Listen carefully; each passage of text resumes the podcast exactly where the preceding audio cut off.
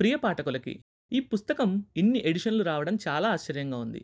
ఈ నవలలో భరద్వాజకు కలిగిన ఆశ్చర్యం లాంటిదే ఇది. ఇది వ్రాస్తున్నంతకాలం దాదాపు పదిహేనేళ్ళ క్రితం. ఈ పుస్తకం ఇంత కవిత్వ ధోరణిలో ఉన్నది ప్రజల్లోకి వెళ్తుందా అన్న అనుమానంతో వ్రాయడం జరిగింది. ఇన్నేళ్ళైన తరువాత కూడా, ప్రజలు మరింత మెకానికల్‌గా మారిన తరువాత కూడా ఇన్ని ఎడిషన్లు ఇప్పటికీ రావడం చాలా సంతోషం కలిగిస్తుంది.